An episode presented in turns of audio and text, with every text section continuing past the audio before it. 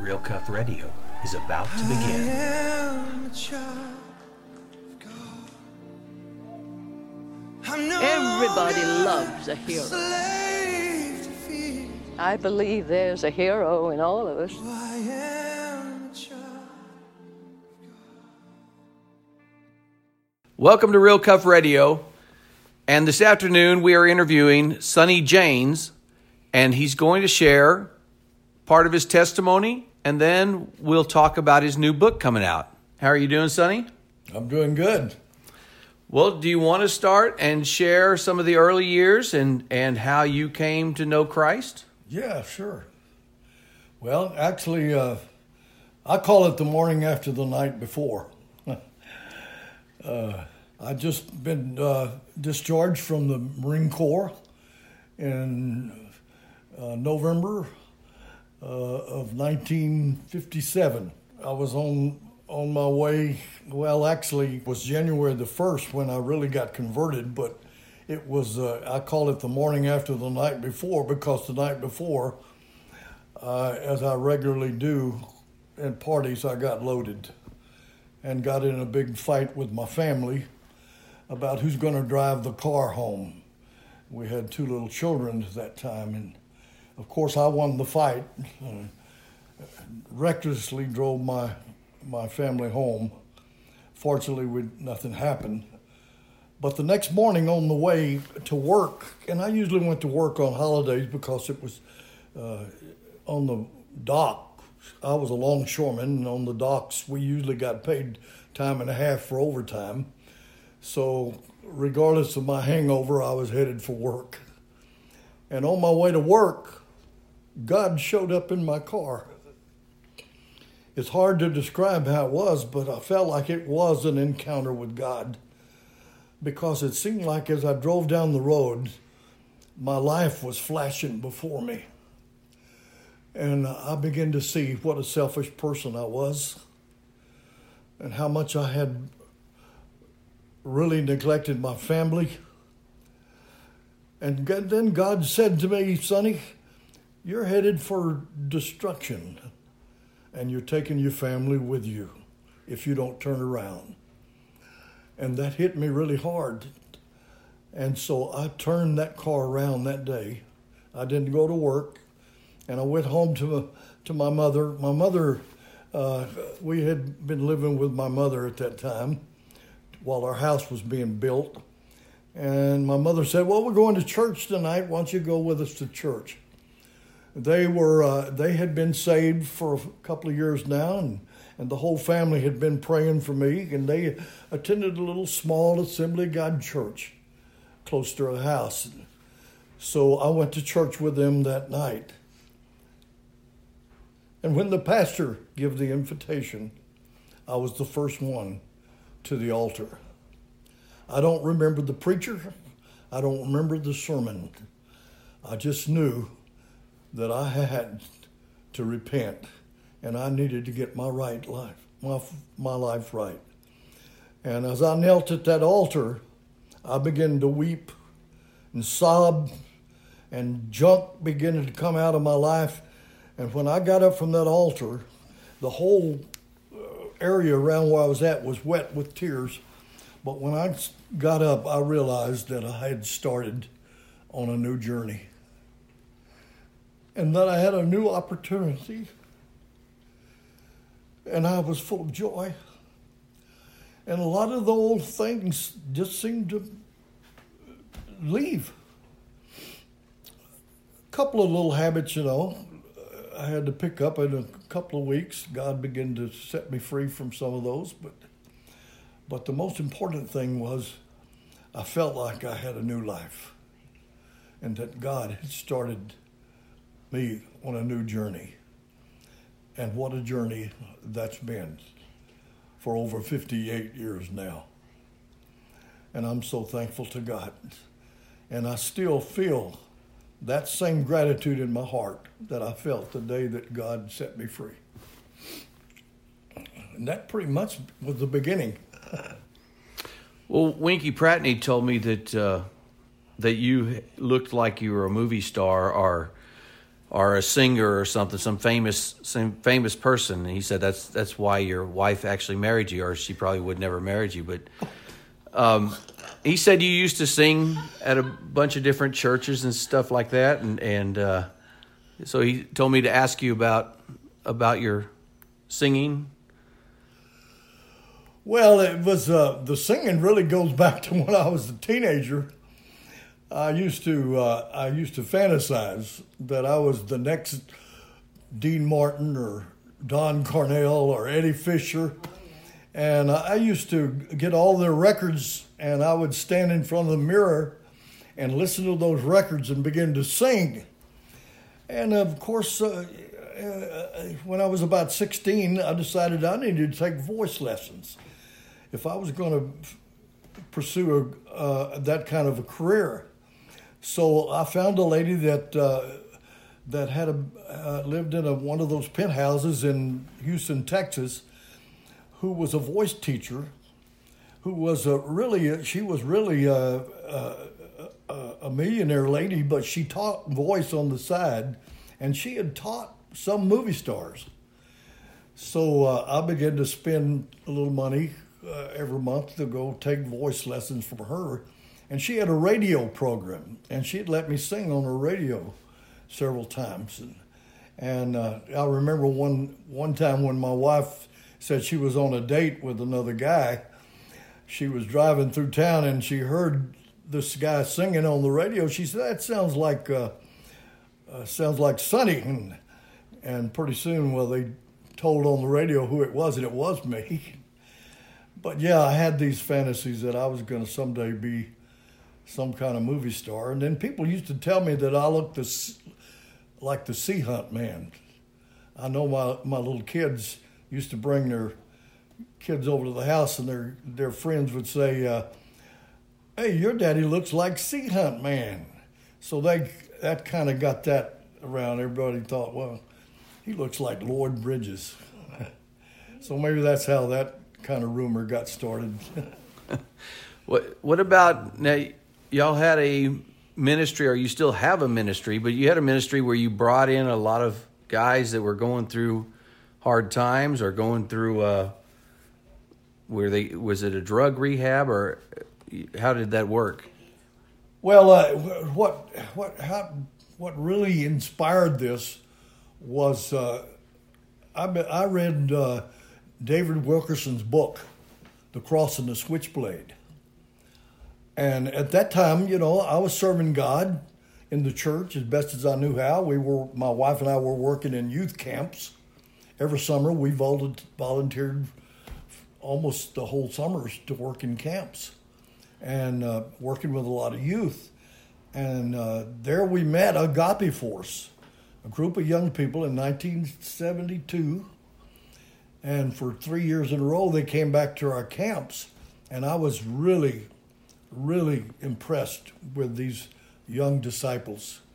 They read their Bibles early every morning, and I'd get up and to wake up the rest of the camp, and these kids would be out under the under the trees with their Bibles open, and and uh, we have uh, uh, the best camper uh, cabin uh, contest. Well, the kids that were in charge of those cabins usually were Agape Force kids that won the best looking cabin. They just was special young people, and I thought, wow.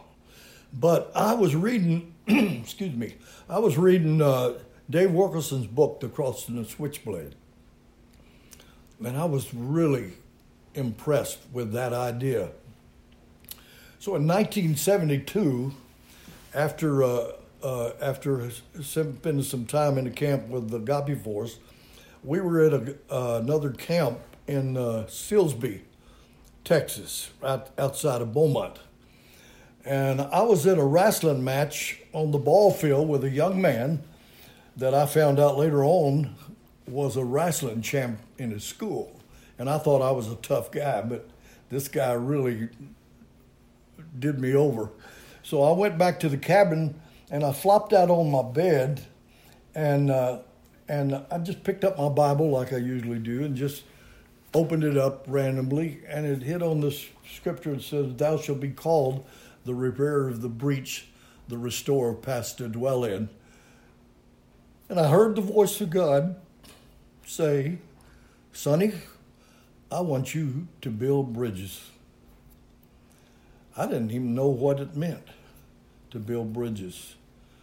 But in the course of the next few years, I ended up being with the Agape Force with that, with that same voice still ringing in my ears Bill bridges. What is a build, bridge builder? And remembering all the scriptures that Jesus said, if any man would come after me, let him deny himself, take up his cross and follow me. And the words "go and build, go and make disciples," just uh, seemed to impress me. So when we uh, joined up with the Agape Force, we ended up uh, in Texas. Tony Salerno, the director of Agape Force, came to me one day and said, "Sonny, we need uh, we need somebody to be in charge of a home." to work with young men who need help, need a family atmosphere. And, uh, and I, I just really felt quickened in my spirit that that's what it meant to build bridges. So we began taking in young men. Uh, I think the first four men lived in us. We was we uh, rented a little place in Garden Valley Golf and Tennis Courts, and we began to take in these young men.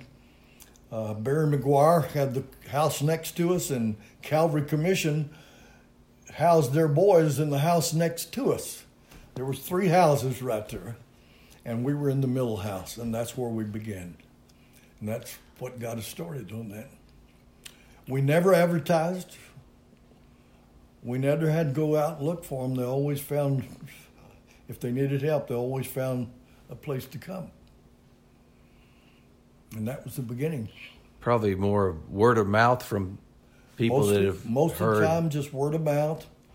I've had people. Uh, I've I've been had people just bring people in and say, "Hey, we picked this guy up off of the off the streets hitchhiking, needs a place," and we take them in. Sometimes they'd say, sometimes they wouldn't. And uh, but we'd work with whoever God gave us. Wow. So your new book, The Seven Pillars of Wisdom, that will be coming out soon. Um, I was reading through the introduction of the book, and I wanted to just to read this one quote you had here. I realize that we have such a decline in our religious liberties, and the church in America has lost much of its ground in our moral realm. That we need revival, not just an uplifting, the emotional, but a revival of the interest in what made America great. And I thought to myself, first of all, with a quote like that, starting a book, I will be sending it to Donald Trump. But would you explain what you? Uh, Well, it seemed like it. Uh, it seems like the the church has allowed the world to fit itself. Instead of us, uh, instead of us influencing the world, it seemed like the world has influenced the church, and Christianity has become more of an easy believism thing, where all you have to do is accept Jesus, and you're saved. And I felt like it goes more, much deeper than that. We need a, revival of what it means to repent. We need a revival of what it means to take up our cross daily and follow Him. We need a revival of wisdom. And wisdom is, uh, is seeing things from God's point of view, not from our point of view, but God's point of view. And uh, so uh, I think it was early 80s that I, I began to, I run across a, a study on this, uh, on this whole subject of seven pillars. And I really took interest in it, began to uh, develop some sessions on that, and I began to teach it. I taught it in Agape Force. I taught it in our church. I taught it uh, with Calvary Commission, was a new uh, uh, ministry that was beginning to be started. And uh, so, anyway, as the years went on, as I developed this, then just uh, not too long ago, I felt like God said, You need to write a book about that. So that's why I wrote that book. And I call it The Seven Pillars of Wisdom. And that's wisdom is seeing things from God's point of view. And it's just basically a, a study in the book of Proverbs, what wisdom is all about. All right. What um, what are you doing in life right now? What is your? Uh... I know y'all said you're going to downsize. That is. well, you know, we uh, when we uh, we spent seven years during the revival in Pensacola. I worked in a Bible college there. Uh, at that time, we we had already phased out of this taking men in, and so we moved back here in 04 and we went to work for a local church. But right now, we're back at Community Christian Fellowship, and and I've just left myself be there and be available, whatever they need. Right now, I'm teaching a class. Uh, and from time to time, I'll be able to teach uh, different subjects that's been on my heart. And uh, but mostly, I think God has said, spend time with your children and your grandchildren, because sometimes you get so involved in ministry that you neglect your own family. And I've seen some grandchildren grow up, and sometimes I feel like, boy, I didn't have much time with them. But now I'm having a lot of fun playing with my two twin grandsons and and my little uh, great granddaughters and and spending time with my family. And uh, I believe that's important. I believe family is a picture of God's intention when He said, Let us make man in our image and our likeness. I used to hear all the time that God created us so he, we'd have somebody to worship Him. And I used to think, that sounds like a selfish God to me. I think His intention was much greater than that. And I believe the Father, Son, and the Holy Spirit had always lived in a perfect love harmony relationship. And he looked down and he said, Let us make man in our image. Let us spread this love, this community feeling with others, a family of sons and daughters that live and reign with me forever.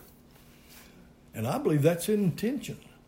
And so I, I feel strong about that. I feel very strong that we need to be about community about family, and that's why I, I really feel like uh, that for me to come back to Community Christian Fellowship was the right move for me to make because there is a strong family community uh, there at CCF. Well, you know, another thing people they don't seem to realize in such a fast-paced world is time is short. You know, I, I mean, I had an uncle die at four this morning, and uh, you know, he he was older, but he wasn't that old, and and you just don't realize what you what tomorrow holds. Yeah. So yeah, family is is a huge, you know, huge thing in in everyone's life, but a lot of people they miss it out. They Yes. And the, the Bible said life is like a vapor. Right. And the older you get, the more you realize it is like a vapor. Because it seems like things I can remember has happened 50 years ago as if it just happened yesterday. And as, as, as I get older, I realize time goes by fast. So I better do what I can for the Lord, for my family, while I'm still alive. Also, don't you think that you have so much wisdom to pass to your grandchildren? That's yeah. That's like part we, of what I'm talking we about. We need the older generation Yes. telling us things they've learned.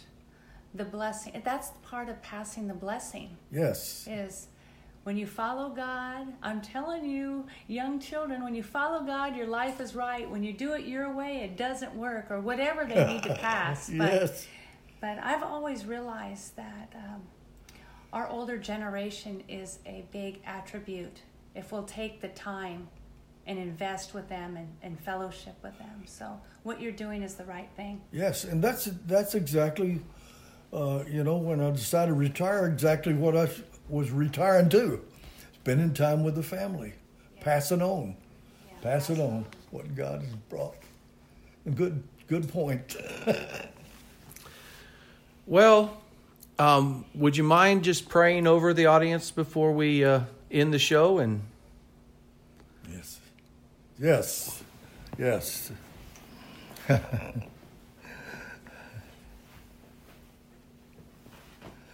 Lord, I just want to pray for whoever the audience is that is listening to this broadcast.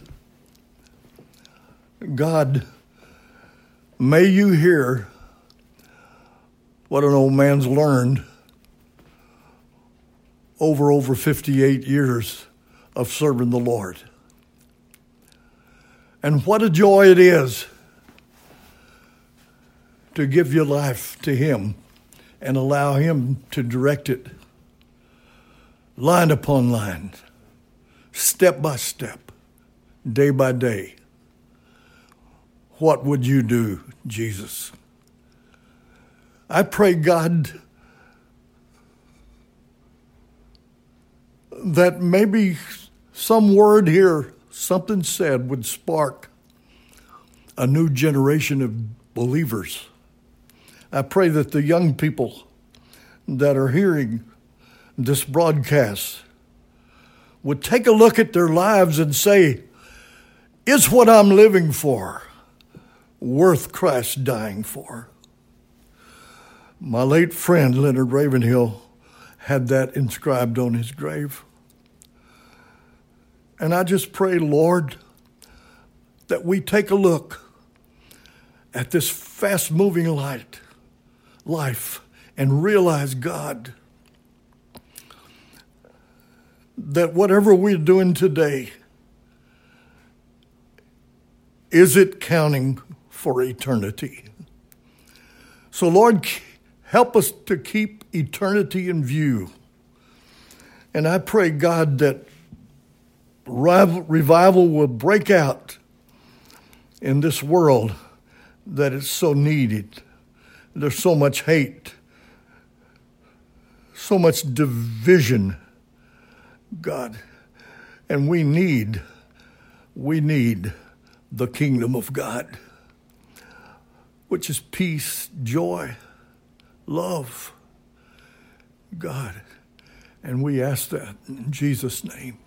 Amen. amen.